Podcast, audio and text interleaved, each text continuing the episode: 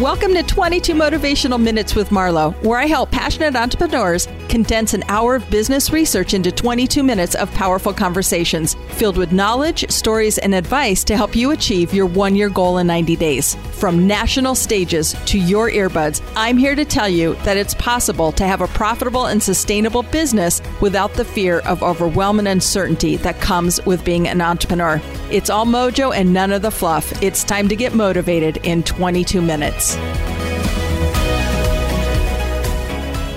Welcome to 22 Motivational Minutes with Marlo. And this is our brand performance podcast.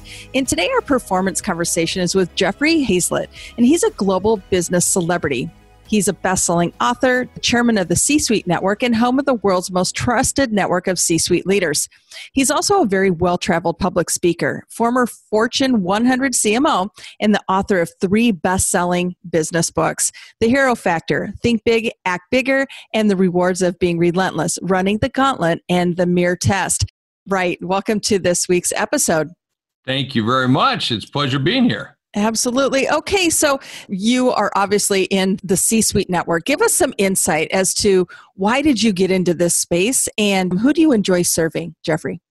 Well, I, I, mean, I love serving the people that are paying the money. That's the biggest one. That's that's probably the right off the bat. You know, I got started with the C-suite because one of as a former C-suite executive, I was very involved with other C-suite executives, and I when I left my job as a Fortune 100 uh, CMO at, at Eastman Kodak, I went in and started speaking again and doing that. And then I, I created my own show and did it on Bloomberg. So I had a, a show called The C Suite with Jeffrey Hayzlett, where I took people behind the scenes and you know to look at decisions that they made in the C suite and what drove those decisions and why and how and and so forth. As a result of that, that led me to say, hey, geez, there would be a lot of interest in C suites getting together and how we help train C suites and how we provide them to be the most strategic people in the room. And we started the C Suite Network, which now has over 70 TV shows, over 250 podcast shows that are part of our C Suite Radio brand, and um, and then we've got you know C Suite Academy. We get do meetings, we've got conferences, we've got salons, we've got you know all things related to the C Suite. So we've uh, that's that's really how we kind of got it started. Excellent. Okay, so this is where the question is right now, and you know this and, and what's coming. So, you know, obviously things have changed in the in the pandemic. How are you serving people today with the change that we're experiencing in business? And uh, what advice do you have?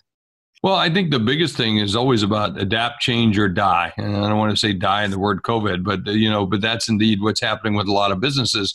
You've got to be able to adapt and change, and so that's what you do. Some people will call it a pivot. I don't call it a pivot. You're still doing your core activity. And you know a lot of people talk about the new norm. Well i don't know anything to ever be normal when it comes to business. So other than it's always changing and always has to improve. So you know i think the biggest piece of it is how can we make everything more digital so with social distancing and everything, you have to be able to provide your services or product in a way that travel well. Um, that was given to me by uh, the the owner of the meatball shops in New York City. He said we make food that travels well, and that's in essence what we have to do with our business. We have to make products that travel well, and that means we've got to be able to be dispersed in the way in which we deliver it. So what we've done is we've moved to everything digital. So what we did as a live event, we now do live online and we've made them as interactive and as uh, as exciting as possible. And quite frankly, it's really working. And more than really working, it's really really working because we got you know five x times people who are now joining us than we've ever had before. You know, we're instead of or 10x is and even higher. Well, you know, we're at 100 people showing up now. I got a thousand showing up every time. So it's been quite exciting to have people come and you know participate in our C-suite network programs that we've done. The kinds of speakers that we've got. I've got the CMO of Pepsi coming up. I had the CMO BlackRock. I've had the CEO of Crunch Fitness. I've had former secretaries of states of commerce. Secretary of Commerce on. You know, it's amazing the kind of leadership that we get on these programs, and now we're just doing it digitally. It's easier for it's a lot easier for people. You know, you don't have the hassles, the travels, and everything else that you normally have you know now it's a lot easier. And I, i'm doing like literally two or three interviews a day and probably three or four programs a day that normally i would have done one a week or one you know every other week Right. Yeah. So accessibility is really what you're saying. It's really oh, just oh, yeah. made things so much more accessible. And I have to agree with you. I'm I'm really focused on time and, and performance, and this is really allowed. Like you said, our business has really increased too because people have a little bit more time. And so now let's like let's get into that focus space. So you write the book, The Hero Factor. Who's that for, and what's that book about? Well, yeah, it, it all started back when a, a, gentleman by the name of Rob Ryan approached me about taking over what's called the Hero Club. Um, I'd been avoiding him for quite a while. You know, I thought, well, he's trying to reach me out. He's a billionaire. He sold his business back in 1998 for 20.4 billion. And when he sold the business, um, he set aside a certain percentage of the company for all the employees, making the single largest number of millionaires ever created in one day. And you know, his employees would run up to him and say, "Mr. Ryan, you don't know me, but you know, I'm the janitor." And um, I can pay for my kids' college. You're my hero. Or I'm the night watchman, and my my mother-in-law has cancer. She doesn't have health insurance. I can pay for the operation she's going to live. You're my hero. And and and said that to both Terry, his wife, who was the chief legal officer, and himself. And, and they didn't feel like heroes, but what they said is we can teach other people how we do it. And so they led what was would consider most people would consider a mastermind group uh, built up to about 27 people, but they couldn't get scale. And they found what we were doing with the C suite network and basically sold it to us for a dollar. Well, we took that concept and I looked at okay, what makes great hero businesses? What separates those leaders from other leaders in businesses? And it all came down they were value based. And we found that there's a lot of value based businesses out there. They don't always get the recognition, but we know who they are because we see them in our communities and we say, whoa, they're the folks that pay for the symphony. They're the folks that pay for the little leagues. They're the they're the ones that are doing the things for the right reasons. And you know, um, you know, everybody goes and sees them and they go, oh, there goes that business, and they know who it is, right? And we found that that those hero businesses that have values that put people above profit, well, they gross more money than all the other businesses in their category. They earn more money. They have happier employees. They have customers who are more engaged, and they have vendors who want to do business with them. Well, what's wrong with that? And and so that's that's the real reason for it. So we've got a group of a few hundred executives that are part of that mastermind that peer-to-peer council where we focus in on especially right today of doing the right thing. These are the businesses that are just going extraordinary to keep the doors open paying their employees keeping them employed you know at their own peril many times. But those are very special businesses so you also have the book Think Big and Act Bigger. So obviously it's very action oriented. What kind of actions are you um, really recommending people take today as you speak of these high level businesses and how they're thriving? What are some of those actions that you've witnessed over your success? Oh, it's a, it's a dare to dream. It's to say, you know, I'm I'm from South Dakota, and for a long time I've operated inside the borders of South Dakota, thinking, well, I'm a big dude, I'm a big dog, I'm a big thing. You know, this is like ooh, I'm the biggest printer in the Dakotas. Well, then I finally realized, well, this is something I can go and do in Iowa. I could do in I could do in Chicago. I could do in New York. I could do in Tokyo. And so it was a realization that you don't have to be limited by borders or by you know by rules or by your own you know perceptions of what you can do. So get out of your own paper bag you know, and move to something and, and something bigger. And that's really what that was about. You know, I'm from a state where most people consider it a flyover state. I'm, you know, more people in the stands in Indianapolis 500 the day of the race. In South Dakota, we've been practicing social distancing since 1889 you know so you know i but i had the realization that i was good at what i did and i could go do that in other places and that led me to if i could do it anybody could do it you know because what we do in main street in sioux falls is the same thing we do in wall street. The only difference is zeros. And so it's a it's a realization that you won't be limited by either your own your own mind or your own perceptions of what you should do or those of others you know and how to overcome the champions of no uh, because every business has them you know oh we can't do that because we tried it before it didn't work. Oh we tried that you know uh, or we don't have it in the budget you know things like that that you hear all the time. And you just have to you have to stand for saying so no we're going to do this. And you have to be a little irrational you have to overcome fear you have to create tension you have to do certain you know become very transparent in the way that you operate and and then deliver on your promises. And that's really what that that whole book and that whole philosophy is about Excellent. Okay, so you, you sound like you're speaking of resilience there. Is resilience something that we can learn, or is it something that it just is an innate trait of ours? No, I well, it's a little bit of both, but you have to make the decision first that you're going to be that way because you know that's one of the traits of a hero leader is they never give up. They just continually because of the value set that they have and that that's true for a lot of entrepreneurs you know a lot of entrepreneurial that entrepreneurial spirit is that way it's in that spirit for most businesses that are running you know really truly free enterprise in terms of their their whole process and philosophy. So uh, but yeah resiliency is something that the mode for survival to be always survive but you have to move it beyond survival to to drive and thrive is what you really have to do. And uh, that's just something that you have to you have to i don't know it's a pill that you have to take i guess. It's like it's okay. something you have to be able to swallow. It's a piece of it's a medicine. And once you got it you you can't you you just you never stop and and and it's not easy trust me i mean if it was easy everybody would do it so it's only for those that that really want to embark on it at that level to make it happen Absolutely. Okay, so people are listening to your success, all of the different things that you have been able to accomplish. What are three things, Jeffrey, that you do every single day that allow you to be a high performer in your space? Mm, right now, I'm kind of like focusing on eliminate, delegate, and automate. So I'm trying to gain greater scale. So I focus in on what the, what are the things that I can eliminate off my list, or things that I don't want to do anymore, and that leads me to delegate. And then how can I help my team automate as much as possible so that we can do it faster, easier, better. So I'm constantly looking, you know, inside of Salesforce or whatever it might be. How can we change things? I I make a list every day. That's my biggest thing. You know, here it is right here. You know, here's my list, and I'm showing it to you right now. That's my list. Here's my list from yesterday. You know, uh, you know, scratched out. And I and I may I'm a constant list maker. You know, and now I'm and I'm finding automated tools that I can use like Monday.com and others that, that are really helping me a great deal. But I make a list every day of the key things I got to get accomplished. So I make sure I focus. What are the, you know, what are my biggest promises that I have to deliver this month, this week, this day? And so I focus on that. It's my own management action report. And then what are the things that are getting in the way of me doing that? And what are the things I didn't accomplish yesterday or last week that I need to accomplish this week to do it. And so I look at every single. And the other thing I do is I look at my calendar at the very beginning of the morning and I decide what things I might move. So uh, do they relate to the things that I need to get done? And if they don't, then why am I doing them? And sometimes I don't know about those items until I look at them because I don't know. I got a good team that manages a lot of that stuff. But I, you know, when I look at it, like this morning, I looked at one and said, "No, we're not doing that."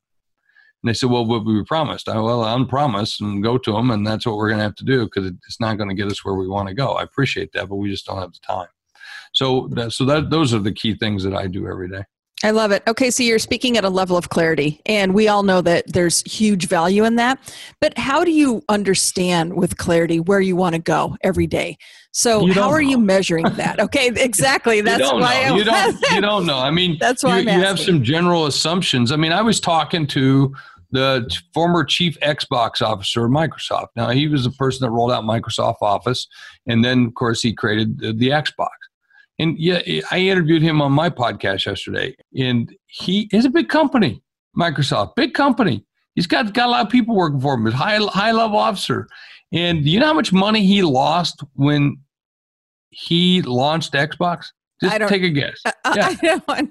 Somebody guessed 100 million, then someone guessed 500 million. he was projecting to lose 1.5 billion dollars. Lose to get Xbox off the ground. That was the investment they were going to make and lose. You know how much he ended up losing? 5 billion dollars with all the smart people sitting around him, all the projections of everything that they could have done, you think that they would have been off by, you know, by a factor of that big, almost five times as much, four times as much, 3.5 times.